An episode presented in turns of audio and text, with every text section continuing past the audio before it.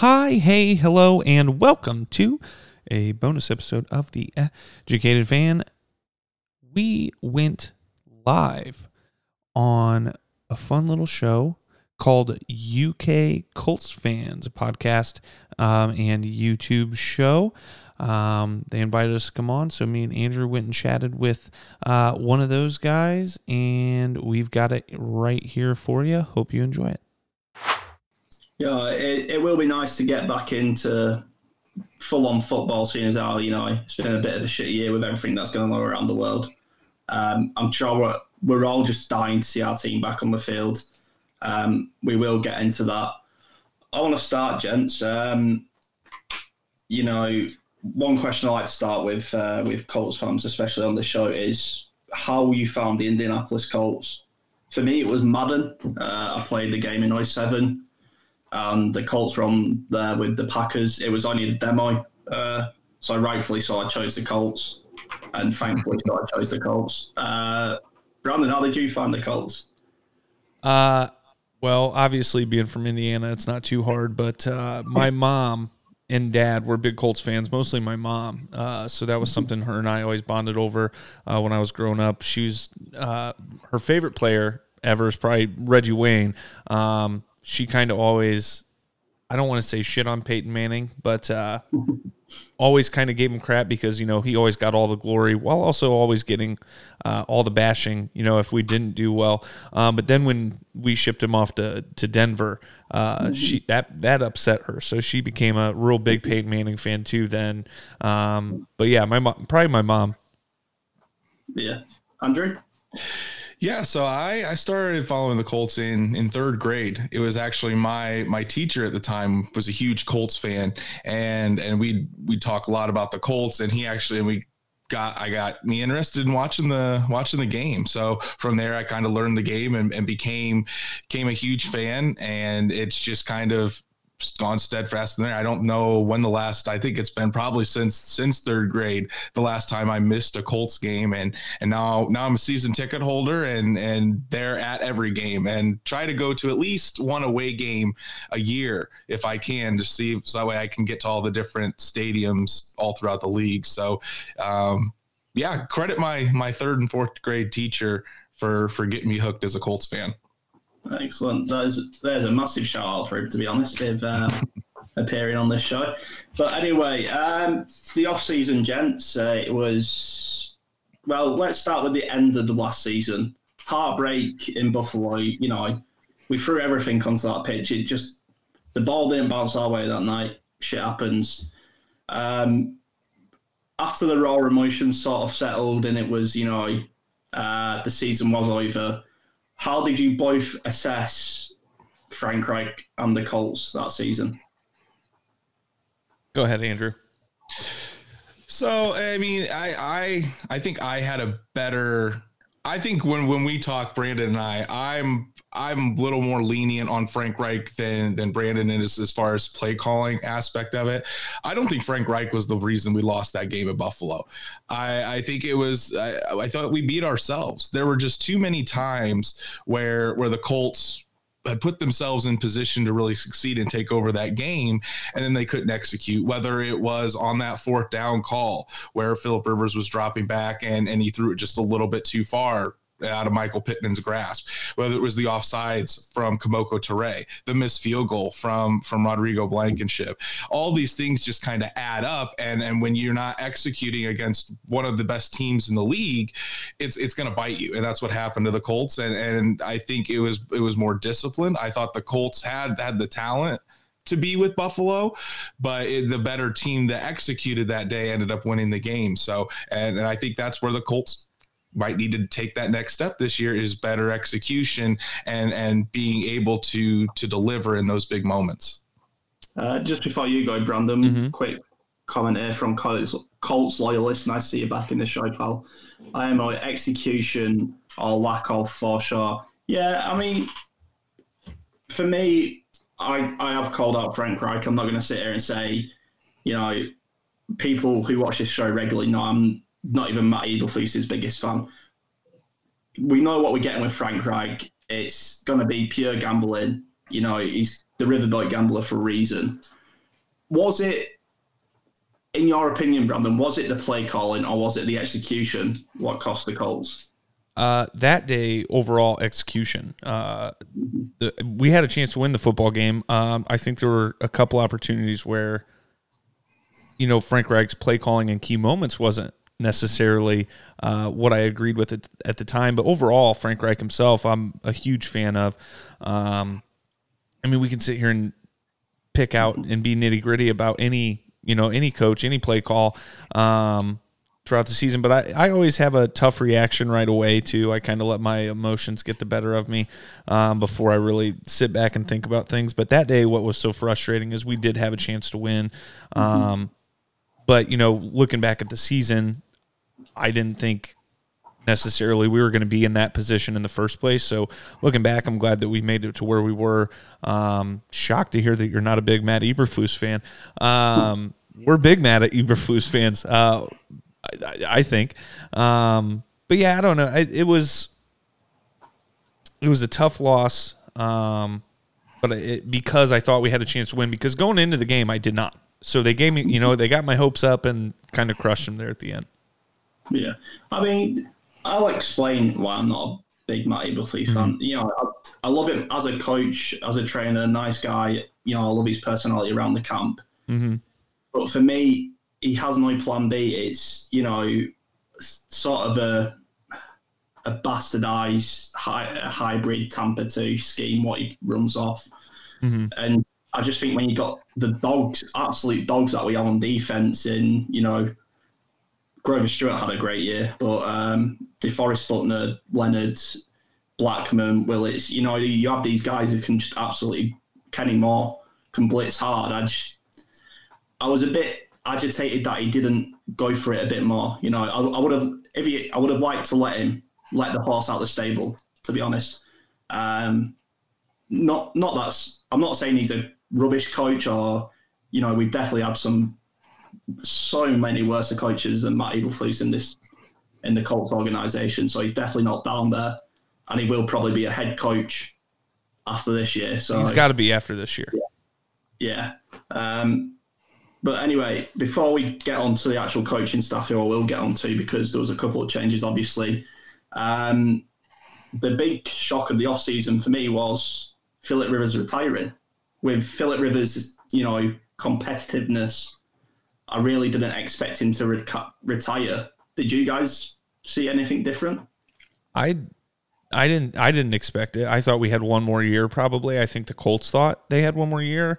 Um, so to see that he i mean i'm happy for him that he hung it up on his own accord but i was shocked by it as well like you said his competitive nature one more you know like i can just hear his brain taking like one more year in this offense one more year with this team what could be different um and yeah i thought he would be chasing after that but it guess not I think I think originally I was shocked when when the news came out. I mean, I texted Brandon right away saying like this puts us definitely in a predicament, and I thought for sure Phil would probably go one more year. But then after the initial shock, you go back and you look at his that press conference after Buffalo and mm-hmm. how and how he was he was holding back tears the entire time.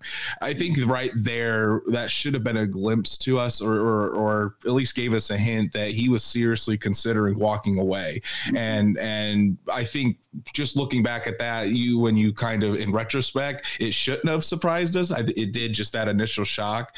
And and as far as playing ability, I think he could have played one more year. Uh, now were the Colts as would they be as dynamic going down the field passing? No, probably not. But uh, Philip Rivers still got the job done. I mean, he still led the Colts to an 11 and 5 season. And after those first five or six games, once he got his legs under him and, and got a grasp of this team, you, you kind of saw just a turn of, of Philip Rivers, a guy that that did take care of the ball for the most part that that was incredibly accurate and and a guy that the that the locker room absolutely fell in love with and and so that's why I think I think the Colts would have been fine and the Colts would have liked for Philip Rivers to to have sticked around one more year but obviously he he felt the same way and and I respect it. I mean, good for him to go out on his own terms and and just seeing him now coaching in in Alabama, he's he's pretty happy with his decision. Um, Colts loyalist, do you believe the struggles with the foot had anything to do with expediting his retirement. I, I, I'd, I'd like to say yes, but knowing how competitive, you know, Philip Rivers is, I, I don't think that has anything to do with it. I think he's had 55 kids now. You know, he's he's got he's got a high school team. Yeah. Um, he's always said, you know, he wanted to go and coach. He was going to do it last year. Obviously, Frank Reich made him an offer offer that he couldn't refuse. Um, but it certainly hindered the Colts last year, didn't it? Um, what were your not thoughts, but as the season was unfolding, sort of your raw reactions to Philip Rivers? Because obviously it didn't start great, but then towards the end it seemed amazing, even though he was one-legged. Yeah, I think for me, Philip Rivers definitely exceeded my expectations uh, on on how he was going to prefer to perform. Because when when when the trade was made, I wasn't overly enthusiastic. I, I the big question mark for me was is are we going to get the Philip Rivers of 2019 or is Frank Reich going to be able to reel in reel him in and even and a Philip Rivers of 2018 would be great. Even, yeah, even the Philip Rivers of 2018, but the Philip Rivers of 20 2019 not great. We did not want that. So that, that was the big question mark for me. And and we said it all the time on our show. Philip Rivers didn't need to be Pro Bowl Philip Rivers for this team to have a shot. Philip Rivers just needed to play within the within the offense, be able to give it to to Jonathan Taylor, be able to complete those passes to to T.Y. Hilton and, and Michael Pittman Jr., give it to Nyheim Hines out of the backfield and let him go to work. So, and I think once once you saw around week five or six, especially after that Browns game, because that Browns game was bad, mm-hmm. and then the, the following week we're down twenty-one to nothing to Cincinnati, and you see Philip Rivers rally the troops and just the Colts storm back and win that game. That was the turning point for me. That was when I felt okay. Philip Rivers is our quarterback, and we could win some games with him. Let it, it was only the Bengals, but you saw throughout the year Philip Rivers really take over that team. Mm-hmm. Now, as far as the retirement is concerned with his foot, I don't know if we're really ever going to know that. If I think if it required surgery, then that might have persuaded him to retire. Mm-hmm. But and I definitely it definitely limited him at the towards the end of the year, but I don't think it limited him in in such a way that it was hindering the, his best qualities, such as accuracy and how he was pre-snap. Um, so I, I, as far as the foot's concerned, I don't think it really hindered him, especially in that Buffalo game. I was never a big Philip Rivers fan. I didn't ever think he was a bad quarterback. That was that never crossed my mind. I thought he was getting old, um, but a lot of heartbreaking losses to the Chargers um, had caused me to dislike Philip Rivers almost as much as I dislike Tom Brady. Um, but the second we, I, I, just was in disbelief. I didn't think it was going to happen. I th- didn't think there was any way we would sign Philip Rivers. We signed Philip Rivers. Um, and my switch flipped. I'm like, well, listen, he didn't have the offensive line that we have. He didn't have this. He didn't have that. He's going to have a great season. Um, so I jumped on the Phil Rivers bandwagon real fast because I, I always have high hopes for our season every year. Um, but over the season, I grew to become a big time Philip Rivers fan. Uh, bought a jersey. Um, wore that to a couple of games last year, but um, I was not a fan at first, but throughout the season, aside from his play, which did start poorly um, and progressed huge throughout the season, um, I I became a big Philip Rivers fan, personality wise. Uh, awesome guy, and I really enjoy. I'm glad he had that season with the Colts because I know he make you know he holds that near and dear to his heart as a special season. Yeah, you know, um, it's weird because you know, new quarterback comes in, uh, Carson Wentz, not many people's first choice, uh, but what we got him for was fantastically cheap for who he is. But we find ourselves asking the same questions that we did with Philip Rivers. Is he going to have a, you know, last year, or is he going to play like he was in 2017? Um, you know, the oil line questions are completely. It's sort of like a deja vu moment for Colts fans. It's very similar in a lot of ways and very different in a lot of ways. Obviously, the age difference. You know, this is a move for a guy that we're gonna hopefully have for a long time. This is um, similar though in a way that you know it worked out for Philip Rivers, so you you, you get you're going to have high hopes that it works out for Carson Wentz, especially with a full offseason, uh, which. Rivers didn't have. So hopefully a faster start as well. Um, but Andrew and I, middle of the season, we were laughing at people that were trashing Carson Wentz. I mean, laughing at them. I said, Andrew, what would you give up for Carson Wentz right now if he was on the table? This is all. This is middle of the season. We have no idea. Couldn't have an idea that this would ever happen. And I said, well, what would you give up? Anything? Yeah, anything. You know what I mean? He's having a bad year. He had one bad year. Peyton had it. Big Ben had it. Um, other good quarterbacks, great quarterbacks, had that year, and then from there took off. So I'm I'm real excited about Carson Wentz. I think he's going to flourish. Yeah, I'm excited as well. But I, I, think one thing we do have to keep in mind as Colts fans, though, is we need to be realistic about our expectations. Yeah, realistically, do, he could be MVP this year. I do think that he is. I, I think it's going to be an adjustment period because while while the offense is is mostly the same and he can pick up on it, I mean, Philip Rivers is you hear Frank Reich talk about it. Philip Rivers is one of the smartest quarterbacks that he's ever been around, and he was around Peyton Manning, and he puts him up there in that that tier, being as, as a cerebral quarterback. It's it's going to be there's going to be an adjustment period. So I you, you we can't expect Carson Wentz to come out week one, week two, even week three or four, and and just light the world on fire we and we also have to think that while 2020 could be an outlier, 2017 could also be an outlier. So I, I think uh, best case scenario for Carson Wentz in his first year with the Colts is he ends up somewhere in between that 2018 2019 area where he was still a, a top 15 quarterback in this league, borderline top 10, because the, the Colts can win with a top 10 quarterback. They can't win with a Jacoby Brissett. Mm-hmm. but they can win with a top 10 quarterback.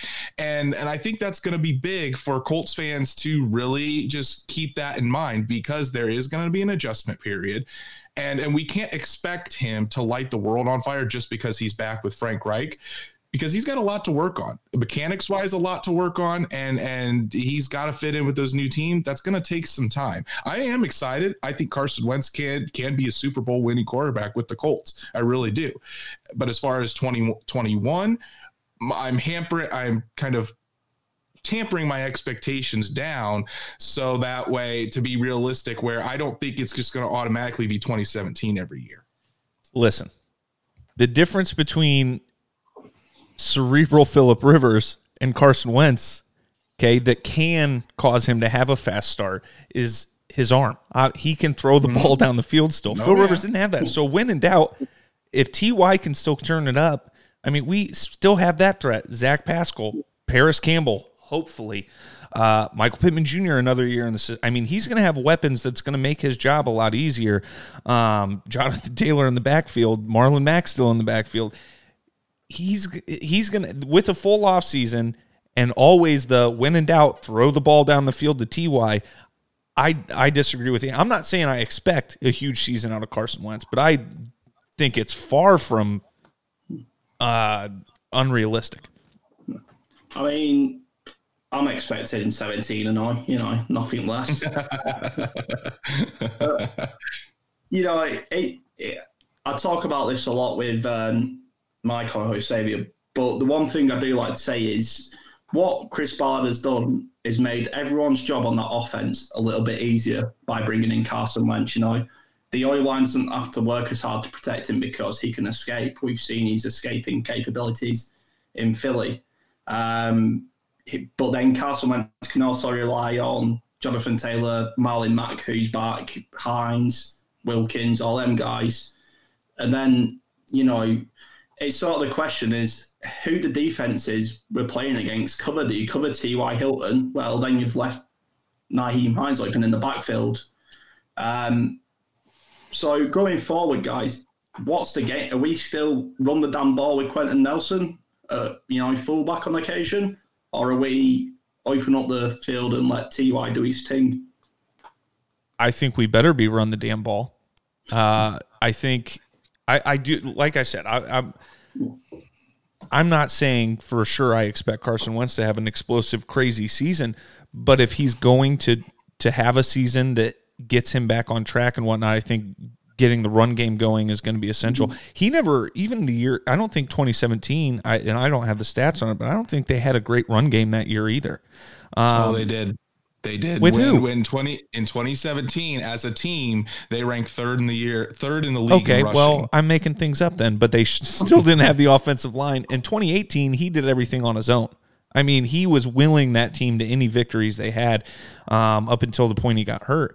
Um, which is why I would th- I would say he was a top 10 quarterback in 2018 in my opinion but um, yeah I think the run game is going to be key to getting him off to a good start especially early in the season it, it, it is because the thing that got Carson Wentz in trouble a lot last year is him playing hero ball, him thinking that he, him just not trusting his teammates because, I mean, that offensive line was in shambles. He, the wide receivers didn't do him any good. Coaching and scheme surely didn't do him any good were these long developing plays. And and a lot of times he had to play hero ball. And and you, when you watch the film that's there's times where he tries to get out of a sack or get out of the pocket and and try to make this crazy play when in all when in reality all he had to do was step up in the pocket or do just a little sidestep and deliver the ball down the field. So that's the thing that I think Frank Reich is going to have to balance. There's going to be a balance between letting Carson use his athletic ability, which is incredible. It's it's Andrew Luck type athletic ability. Use that athletic ability, but but not so much where you're playing hero ball all the time and putting the team in trouble. So that's that's going to be the big thing is, is that balance. And and I do think that the Colts are really going to rely on Jonathan Taylor, Nyheim Hines, Marlon Mack, really get that into a rhythm. They're going to rely on the RPO game. We're going to see a lot of RPOs, more like how it was in the beginning of 2018 with the Colts when you get Andrew Luck back. Frank Reich is working on him to get the ball out quicker and get it to where it needs to go. So the less pressure we can put on Carson Wentz here this year, the better the Colts are going to be. Yeah, I, yeah, the Eagles run into him was Ajayi and Blount. Um, That's correct. I remember. Very good one-two punch, but that's nothing on what the Colts have for a running game at the minute. You know, if you include the whole package. Um, we'll we'll break onto that a little bit later, but I want to fast forward a little bit into the off season now. Um, um, obviously, you know, we get Xavier Rhodes back, which is massive. I didn't expect him to come back. I thought he was worth a lot more than probably what he got. But then the big movement for Colts fans, you know, it was trending everywhere. It was on Pat McAfee, ESPN, all that, was bring T.Y. home. He nearly went until, you know, Mr. Irsay jumps in and says, you ain't going nowhere. Give him his money. How, you know, how big is it to get a, a guy like T.Y. Hilton back into the locker room and I, I, think it, I think it really is big because it, over the past few years, especially T.Y. Hilton has really taken over that leadership role in the wide receiver room, not only there, but but really in the team. And and with these young guys that we're expecting big things from, Michael Pittman Jr., we're expecting him to take that next step. Parris Campbell, we saw it in the in the game in Jacksonville where where he started to look like a legit threat and a legit weapon for this team. Yep. And then unfortunately gets that helmet right on his knee and it just wipes out the rest of his year. He's there. Uh, people forget Zach Pascal is still only 4, 25 years old. He's still a young guy Dezmon Patmon, uh, Ashton Dulin, Michael Strachan. All of these guys are young wide receivers. But outside of T.Y. Hilton, the oldest is Zach Pascal. And like I said, he's 25, 26 years old. So the, the leadership and, and it's, it, it, it's the way of the Colts receiver. Marvin passed it to Reggie, passed it to Ty, who's going to be passing it to Pittman and Hopefully. Campbell hopefully. And, and this is this is kind of what it, it's going to be like. So I, I, think it's huge for the locker room. Now i and I think T.Y. Hilton is going to see more success with a quarterback that is like Carson Wentz, who likes to throw the deep ball, who you, you can get T.Y. Hilton in those routes to succeed like that rather than a, a Jacoby Brissett or a Philip Rivers who's looking for the check down. Carson Wentz, you're gonna have the you're gonna have more deep balls. We're gonna have a little bit more explosive offense this year. So I think I think he can he can really thrive off of that. But I think if anything, it's more of that locker room presence that T.Y. Hilton brings to the Colts that I think is is you really can't measure how valuable that will be. Yeah, I think the the leadership role uh, like Andrew said, is the biggest thing. I think when uh, Mr. Irsay jumps into a situation like this, which he does not do often. He does not meddle a lot.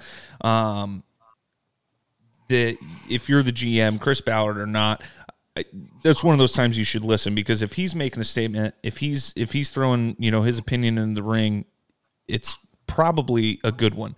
Um, and I think it also is typically tied to that leadership thing, um, like it is with Ty. I think it's a locker room thing, and I think Irsay understands that to a really high degree. Even though, I mean, he's a weird dude to talk to. You see interviews. I mean, like he's a goofy guy, but anybody that talks to him loves him. Um, and I, I, just think he's got a feel for the heartbeat of the locker room on a typical basis. Um, and I think that was probably the biggest reason he stepped in. And I think, and I agree that that's the biggest, most important reason to bring Ty back, aside from now bringing back that deep ball threat it kind of just shows how important that is that Irsay did step in because he doesn't do that unless it's a, a franchise icon. He right. he does he lets Chris Ballard do his thing, but but this one he's like, what do we need to do to get Ty back? And and not only that, I think Ty just knows how valuable he is to the city and how how much the Colts fans love him. I mean, shout out to Heidi Raybrook. We had her on our show. Uh, uh, I don't know about a month ago or so, mm-hmm. and and she kind of led the the the the T, bring Ty home hashtag with her song to Ty that went viral. Um, and and Ty said on Pat McAfee's show that he saw all of those and he when he saw just how much the fans loved him and won him back, that was that was something that he'll cherish forever. So um, yeah, shout out Heidi. yeah, fantastic. So, um, question from our Watch of Colts loyalist in your opinion, what is Reich's biggest task to help Carson? Um, for me, it's just you know, it's all well and good showing him Quenton Nelson, uh, Braden Smith, Kelly, Eric Fisher, and saying you've got a good oil line now. For me, Reich's got to install that belief in Carson that he's going to be protected. What about you guys?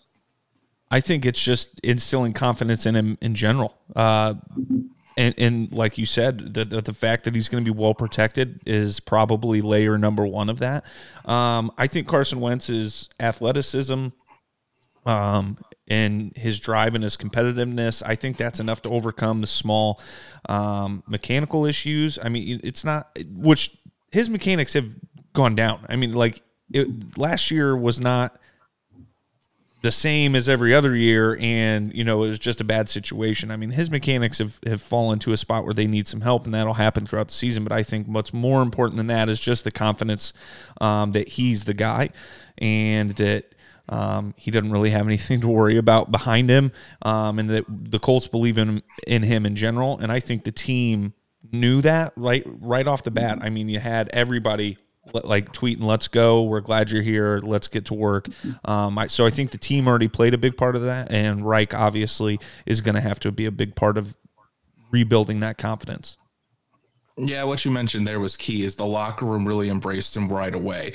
And, and we've seen that already this offseason. We saw the video the Colts put out of them playing knockout at the end of, of one of their practices, him and Mo Alie-Cox. And even though Carson Wentz lost, you see T.Y. Hilton run over and jump on his shoulders. The, the whole team has really embraced Carson Wentz. Uh, I, I, I, do I do think it's it's a lot of mental. Bring back his confidence, but it is also those mechanics that you mentioned, Brandon. The mechanics and really just starting from the ground up. Frank Reich this offseason when when speaking about Carson Wentz, he pretty much gave his opinion about how he felt about Carson, how Carson Wentz played in 2020. He said, "Humble pie doesn't taste good, but it's good for you." It means he he knows Carson Wentz was trash last year. Carson knows he didn't play well last year. So what do you, what do you do? You start from the ground up. You start with your base. You start with with making sure you have your lower body and your upper body doing the same motion. And when you start that, when you start building that foundation over again with those good mechanics, it's just going to continue to to get better. You're going to see better results, and and then as a result of your mechanics being better, you're going to build more confidence in yourself because you're playing better football. So I, th- I, think that's that's also twofold. So if uh, Reich Reich is going to be instrumental, and and Carson Wentz now has all the tools around him to succeed, a play caller and and head coach that he trusts, plenty of weapons, a a solid offensive line, a budding star in Jonathan Taylor and a solid running game. It's now on Carson Wentz to make the best of it. Before I move on to the next part, we'll be talking about the NFL draft, uh, especially the first round.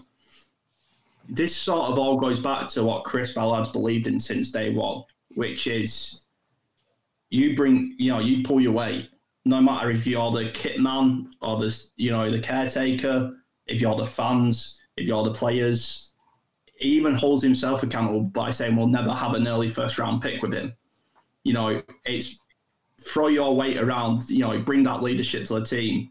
Otherwise, ship up and get out of the locker room. He's got rid of a few, I won't say bad eggs, but just guys who were sort of being the grey man, being in the middle, not really doing anything. Um, but really, guys, you know, we, we suffered Ryan Grigson, who shall not be named, in Indianapolis. Um, but we have to suffer that to get the Chris Ballards of the world.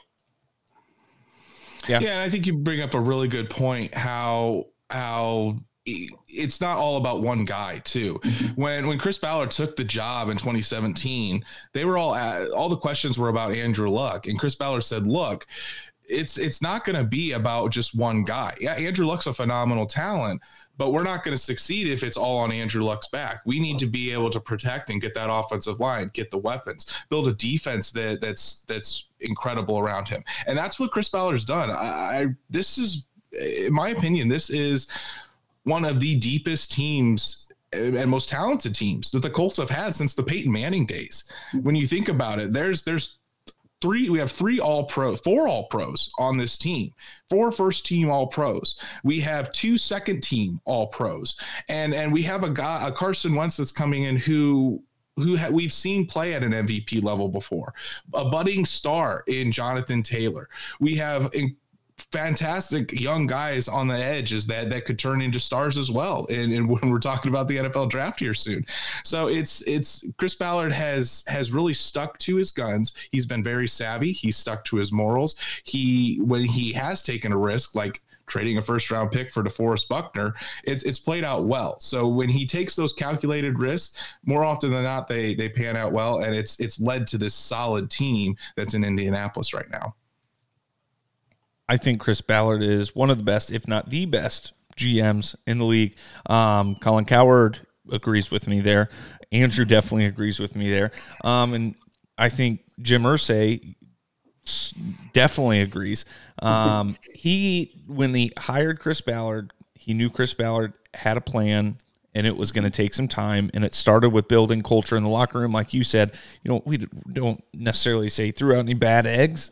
Um, but there are some definitely some guys that have gone that uh, needed to be gone. I think Anthony Walker, Eric Ebron here and there that, yeah. that, needed to be tossed out. Yeah, um, I think Anthony Walker's probably the first great team leader that he's let go. Mm-hmm. You know what I mean? And and but that building that culture allowed for things like the DeForest Buckner trade to work out, Philip Rivers to work out. Hope, excuse me. Hopefully Carson Wentz to work out. Yeah. Um you know, people forget about Chris Ballard's pedigree. So he was, for those who don't know, uh, I'm sure you guys do. He was at the Chiefs, um, where he helped draft, you know, Travis Kelce, Mecole Hardman, um, and even Tyreek Hill. I think he had a hand. Uh, yeah, exactly. And I didn't know this when we got Chris Ballard. I only found this out this year uh, when I started doing this show, and I had to do my research. Um, but you know, then someone he goes and drafts someone like Darius Leonard, the the worst pick in the draft. You know, let's remember this. All these experts called him the worst pick in the draft, and now he's top five linebackers uh, currently top, playing. We say we say top five. three. So yeah, even top three. It, You know, depending on what you look at. But I mean, for me, if I'm being completely, you know, like Homer isn't going, he's top one. He's the he's the best linebacker in the league. And how I would judge that is he could walk into any other team in the NFL and get a starting spot. Yep. I agree. Yeah. Yeah, and and the thing is too, uh, I mean, when you talk about the the like when you said Anthony Walker walked, and it wasn't even on bad terms. Anthony Walker, he just it was time for for him to go somewhere else because Bobby Okereke has ascended. Bobby Okereke's a better player than than Anthony Walker at this time, and and Anthony Walker wanted to go somewhere where he can go get more playing time. He's going to have that opportunity in Cleveland, um, but but you kind of hit it right on the head that the the opportunities that that Chris Ballard has taken they've they've they've really worked out. And and and even he had that vision and Chris Ballard has before he got to the Colts Chris Ballard interviewed for different GM spots and and turned down offers because he wanted to make sure he did this his way. He wanted to make sure it was the right opportunity. And so he, with all those years in, in Kansas City, and then as a as a scout for the Chicago Bears before that, because uh, Chris Ballard was there when the Bears had that great team in the mid 2000s when they went up against Indianapolis in the Super Bowl. Ballard was a, a, scout for the Bears at that time, so so he's he's seen what championship teams how they can be built, and and he's been under coaches and and GMs that that really have that winning culture. And so when he was looking for a team, it couldn't just be any team. It had to be the right situation and it had to be the right owner that would allow him to do things his own way. And Jim Irsay, Jim Irsay has been around football his entire life. I mean, Rob, he saw how Robert Irsay in, in his heyday destroyed, absolutely destroyed the Colts and turn them into the lacking stock, the laughing stock of the league. So he saw the mistakes that his dad did, and and he's realized that he's been around the game forever. You put pe- very talented people in the right positions, and you let them build your team, and, and that's exactly what Jim Irsay has done. And and I think he's he should be commended on it for sure because there's a lot of owners there that are very meddling and and only a couple are success, successful jerry jones is one of them who's only has won a super bowl while meddling in, in plans. It normally doesn't work out. You let your you you hire the right people. You ha- hire the people that are very talented, and you let them do their job, and you stay out of the way. Jim Irsay has been phenomenal at that. He has. Um, okay, bringing it forward, you know, the off season started to get exciting. The draft year could feel the build up. Um, the Colts had a first round pick, so I actually got to stay up for the first night for once. You know, it was worth staying up for. Um, but no, going into this, the million dollar question, guys, were you offensive tackle? Were you cornerbacks? Was you what? What were you guys looking for in this draft? I'll go first. Andrew's more of a draft expert than I am, so I'll get my measly opinion out of the way. Um, I wanted offensive line uh, or or defensive end. Um, corner I thought was probably second highest need on the list, um, but I knew there weren't out, there weren't any great corners. You know, starting corners probably dropping down to our, our spot in the draft. So I just kind of wrote that off um, as a you know possibility. Um, so I I was wanting offensive line. I think that left tackle position is so, so crucial. I still, you know, at that point thought, hey, there's still a chance we could re sign Justin Houston and maybe go after a younger guy mm-hmm. next year. Um, that was my goal, but I also didn't think there was a chance in hell Kwity Paye fell all the way to 21 and here we are. So um, I was really excited. I'm real excited about that pick. Second round, I had some issues with. Um, but Andrew, I don't know if, if we get into the second round here, he he uh, he straightened me out. I guess we could say. So, so going into the draft, uh, I knew. I mean, obviously, when you're talking about a Chris Ballard team, they're going to go best player available, no matter what. And and the only time that it'll be a need is if the best player available and and need really really match up. Now, when we did our pre before the draft, we did our pre-draft episodes. We were breaking down some players, and we broke down some edge rushers. We didn't break down Kwity Paye because, quite frankly, we didn't I didn't think he was going to be there. I thought mm-hmm. that Kwity Paye wasn't going to make it outside the top 15. And and then as as the draft started to go, uh, I you see Kwity Paye start to to fall down the board. And Brandon and I on our live stream were talking about, you know, around around 15 Kwity Paye's dropping, and I'm like, you know, Kwity Paye's still there. Brandon yells at me to not say it, to not jinx it because yeah. he'll end up getting taken. But but as soon as as soon as the Giants didn't take Kwity Paye at 20, and instead they took they took Toney out of Florida. immediately Brandon and I was like, well, we need to put the card in. We need to put the card in for Kwity Paye. There was still a chance that the Colts could take Christian Darrisaw because Darrisaw was right there. Mhm. But again, when you're you're Chris Ballard has said it over and over again. If you reach for a need, then that creates two holes on your roster because number one, you you're you your guy might not even be able to play that position, and you'll be looking for his replacement in a couple years. And and two, you missed out on the guy that, that could be that could be really good for your team. So I was very happy with the Kwity Paye selection. Glad that he fell the where he did, and and again, just another solid pick by Chris Ballard. He he hit it out of the park again. I also talked about uh, how left tackle position is obviously extremely important. Uh, it's probably Yeah. the most second most important position on your uh, offense. But when you've got left guard, center, right guard, right tackle that are you know still some of the best in the league, and left guard the best in the league. You can probably get away with an, an average to above average left tackle, um, a little bit better with a guy with legs. Um, like Carson Wentz, whereas Phil Rivers, I mean, he had to be protected on all angles because he can move. I mean, like I've never seen a guy not be able to run like Phil Rivers. Um, so left tackle position with a more mobile quarterback probably slides down a bit in importance. Yeah. I mean, you know, it was, I think it was like 3 a.m. here in the morning. Um, and I see Kwity Paye's starting to fall, and I just saw all of a sudden start pacing my living room, walking back with. It, it just can't happen. In a year where it seemed like in the draft, Chris Ballard couldn't work his magic because of the position he was in. I don't know what he did, but he worked his magic, and the Giants didn't pick Kwity Paye. He just didn't do how- anything. How did this guy do it? He, there was no chance for Eagles getting him, and he just, you know, this absolute stud of a player, um, just sort of fell to us. It was, I mean, I know I nearly wiped the whole street up, but um, yeah, yeah. But um, seriously, Lloyd, the- Kwity is talented. We know how talented he is. Um, but if briefly you want to go what you're thinking about the rest of the draft, um, you know, I like Kyle Granson. I think he was an excellent pickup. Um, the Sam Ehlinger one, I'm, I'm not really sure what that pick is. So, if you briefly, both of you, want to go through what you thought the wrestler draft was for the Colts. Same thing. I'll cut Andrew off and go first for this because, um, again, not a draft expert. Um, I had questions about the second pick. Just going defensive end, defensive end. I just didn't understand it. Hearing stuff about uh, Odeyingbo now, I think once he's healthy, I could be a real big fan of. Um, loved Kyle, uh, the Kyler Granson pick. Um, Kylan.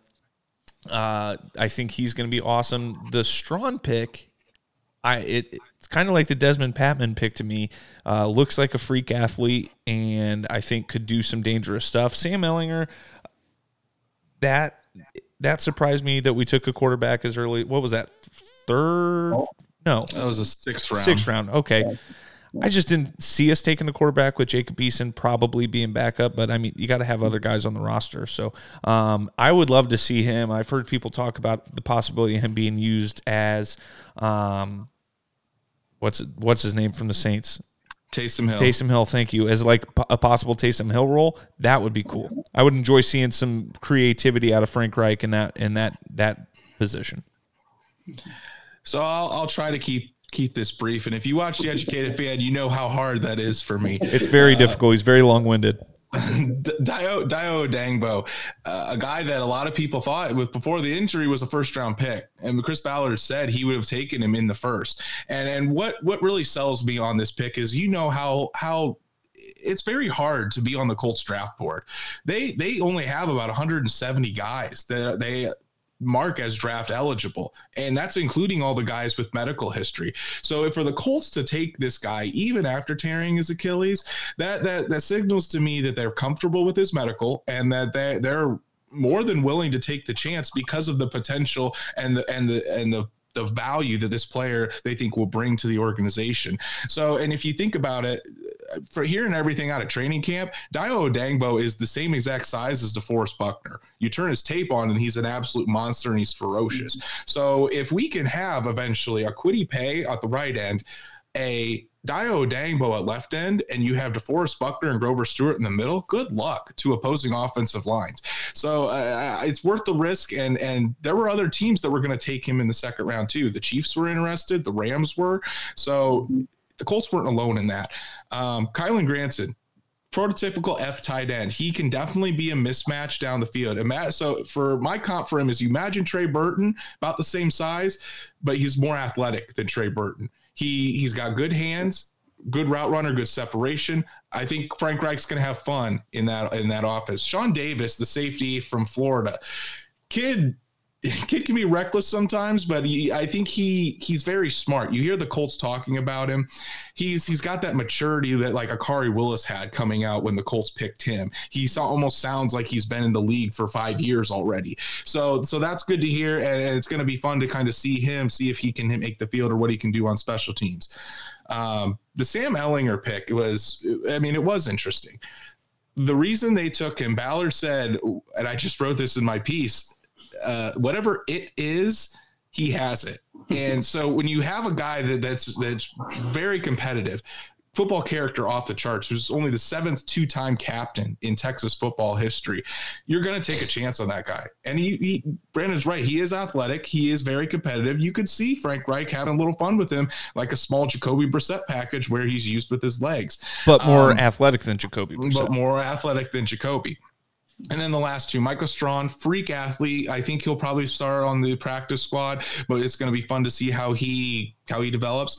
And then let's not forget about Will Fries. Will Fries is a guy that I think could be on this team for a very long time. He's that kind. He's kind of like a Danny Pinter in that he he can play multiple spots along the line, play either guard position. He can play some right tackle, and and the guy is just a student of the game. He's he's very technically sound, and and when you watch his film, he could have been like a third or fourth round pick. So I think the Colts got a steal there, and I and something that the Colts wanted to address this offseason building that depth on the offensive line because we saw what happened when when Castonzo and Braden Smith missed against Pittsburgh.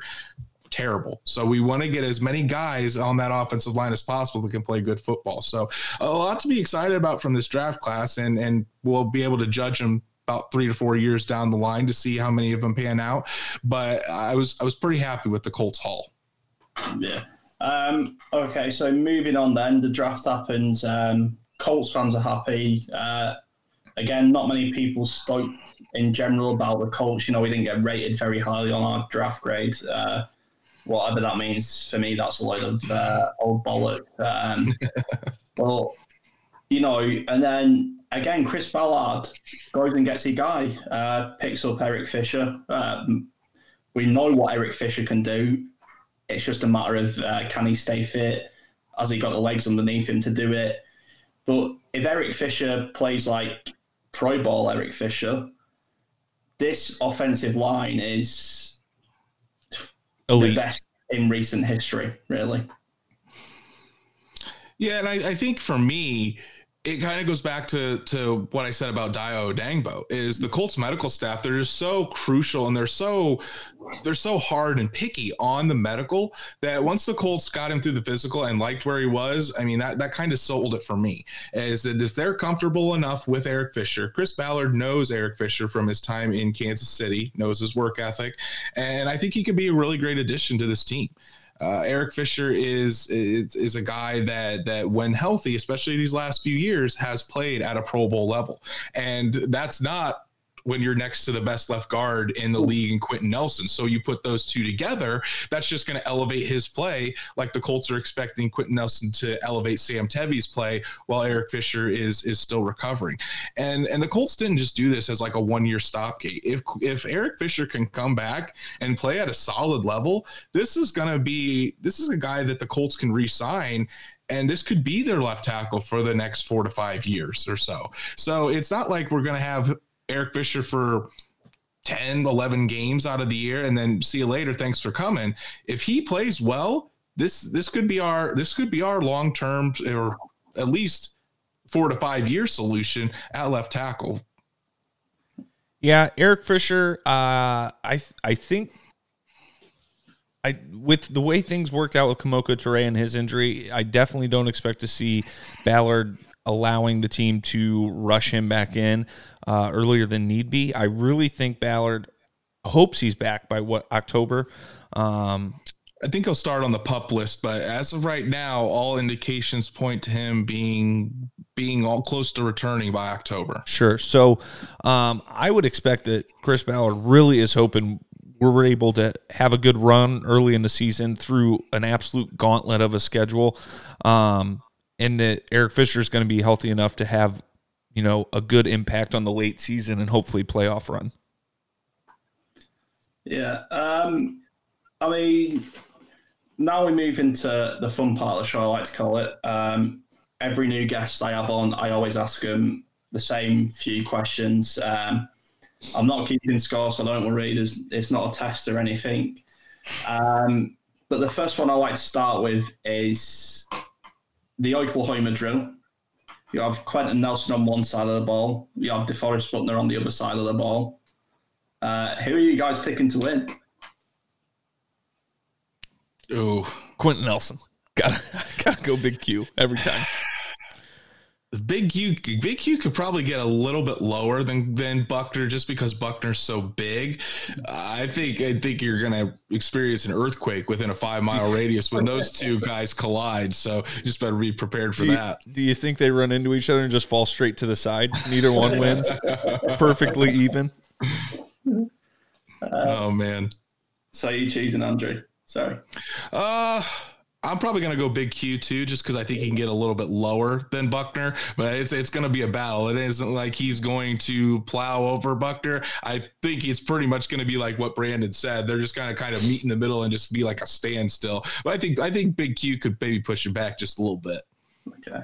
Okay. The next question is um, this is one of my favorite questions. You have the best possible roster the Colts could ever put together of all time. Okay. Uh, you're in the Super Bowl. You're down by a touchdown or whatever. You're down by a field goal, let's say, but you need a touchdown to win it. Um, you've got one choice as the head coach. You've either got Andrew Luck or Peyton Manning to lead this team on a game-winning drive in the Super Bowl. Which quarterback do you take? Go ahead, Andrew. Man, that's that's tough because because Captain Comeback is Andrew Luck, but yeah. man, so I, I, can't go. I can't go against the goat. I think Peyton Manning would be for me. I trust Peyton to be in that situation, and if it's the best Colts roster of all time, that means you've got Marvin Harrison, Reggie Wayne, T.Y. Hilton, Dallas Clark, yeah. Edgerrin James, all as your weapons out there the best, just the best. Every every weapon you could possibly. You know what? It's Pey- It's got to be Peyton Manning. It's got to be Peyton Manning. You know what? Just for competitive argument's sake, I'll say Andrew Luck, um, because it's an impossible question.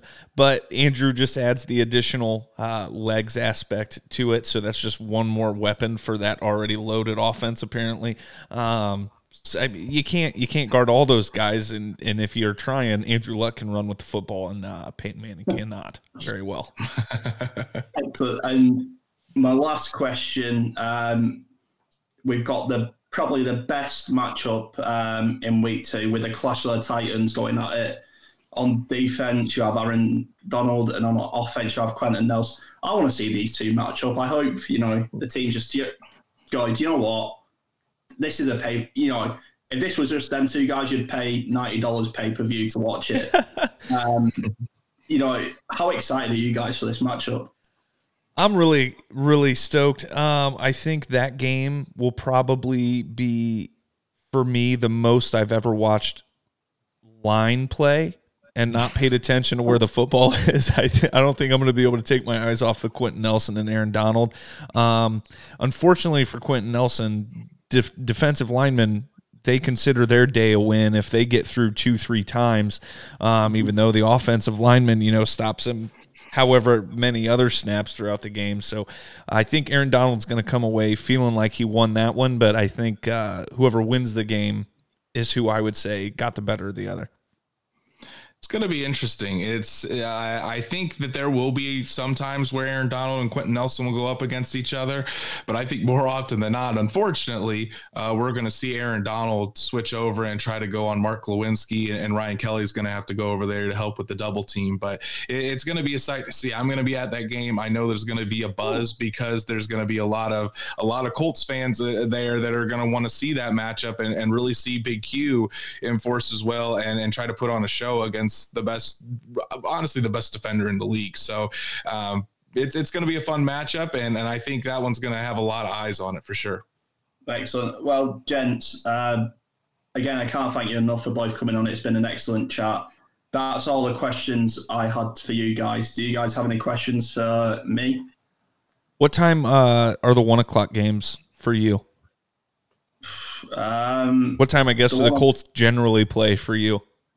Um, so it's usually they finish about midnight over here usually, unless it's the late game. Then it finishes probably about three o'clock in the morning. Um, the earlier games, uh, they like the afternoon kickoffs. Do it starts about six p.m. Here. Oh, that's not bad. Um, but yeah, I'm in. I'm in the Pacific time zone now, so I'm kind of I'm hoping I stay this way for the start of football season because I would love for games to start at 10 a.m. and then I can go to bed by like 10. I think that'd be wonderful. um, no, I don't think I have any other questions. Uh, if you want to hear how long winded Andrew is, um, you should come watch our show, The Educated Fan. You guys can see the name streaming down there at the bottom. Um, we're getting ready to start this week um, an off season little mini series called New Kid at School, where Andrew really just talks and talks and talks about all the new draft picks. Um, and I sit and listen with a smile on. So yeah, you should guys should give us a listen.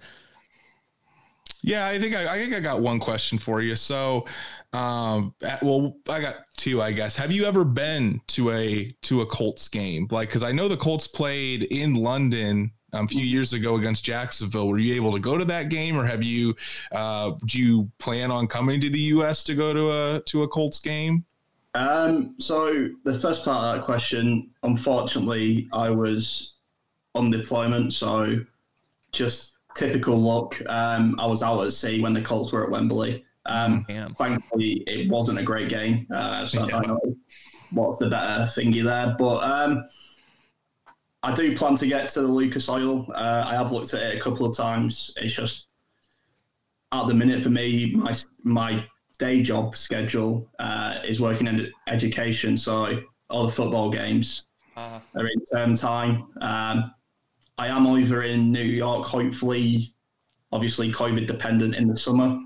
Hmm. Uh, so I was look going to look at a rent in the car driving down to Lucas Oil, get you know, I'm a picture with the statue and all that jazz. Um, but yeah, I'm, I'm dying to get over it. It's just a matter of when, really. It's mm. it's getting older now, but it's still one of the best stadiums in in the league. Yeah, I, have seen some actually. Uh, sorry, Andrew. I've seen some recently that it has been voted the best stadium by away fans for the past seven out of eight years yeah it's it's absolutely fantastic. I love going and and it's really a great experience. And then my final question outside of like the super bowl victory or the 2006 afc championship game because those are those are easy. What is your favorite moment as a colts fan? I will answer that. We just got a comment from uh, dustin think it's awesome there are Colt fans in the UK subscribe. That that means a lot. of Pal, for subscribing. Yeah, we're all over, and you know I talk to Colts fans from all over the world, not just the UK, further into Europe, Australia, and stuff like that. So it, it is a family that's growing. Uh, to your question, uh, my favourite moment as a Colts fan, um, so my personal favourite moment that I, I in life um, was sort of a catch twenty two. So I was watching the the Texans games where it was down by twenty one nothing uh, going into the third. I know what uh, going into the fourth quarter. And it was like 4 a.m. over here. And I was like, do you know what? I had a couple of drinks. I was like, I'm going to bed. This can't get any worse. I'm going to bed. and then I wake up to see that we won the game. And I was just, it was a good moment, but it's sort of the one moment that sticks in my head where I was like, if I had just stayed up a second longer for one more drive, then I might have stayed up again. but uh, the best moment's got to be 2006, and it you know just what a Super Bowl that was. It Mhm. and then the iconic halftime show with Prince performing Purple Rain. I just I love watching that back every other game. So yeah, that's it. Awesome. I uh, I remember that Texans game. Um, that was years ago. Um, Yeah. I was still in high school. I i- if we're thinking about the same one, it was Matt Schaub still right yeah, with yeah. the Texans. I I Yeah. at halftime I went outside. I went out and played like catch with my brother or jumping on the trampoline or something. I was like, I'm not coming back in. And my mom's like, guys, like they, we just scored. Like we're, ne-. I'm like, good. I'm staying out here. I'm super superstitious about that. So it's good you went to bed. Clearly, you and I were working together um, across the across the world. So yeah. Um, anyway, guys, thanks for coming on. You know, we've been talking Colts football now for over an hour. Thanks for everyone for watching. Thanks for the new subscribe, uh, Dustin. Uh, I've been UK Colts fans. To my right has been the uh, Brandon. You say because I I've always been. It's the educated fan. The reason for I'm not going to get into the reason. Just know a name change is coming soon, uh, and we're going to address the. Uh, let's just call it what it is. Not the best idea Andrew and I have ever had. But yeah, you can you can follow us at at T H E E H D U C A T E D F A N. That's our podcast. Brandon's Brandon's Twitter at is right there, the BM Moses nine. Um, you could get mine is at Andrew Moore SI. And then um, if you're looking for some Colts written content, um, check out Horseshoe Huddle on Sports Illustrated. You'll see my content. Uh, Andrew's Andrew's top story on Horseshoe Huddle right now. Sports Uh, Illustrated intern writing top stories. Jake Arthur, Zach Hicks, uh, Josh Carney, all got stuff on there with me. So uh, check it out. It's pretty cool. Uh, again, thanks. You've been watching UK Colts fans. Uh, this has been another great episode. See you all later.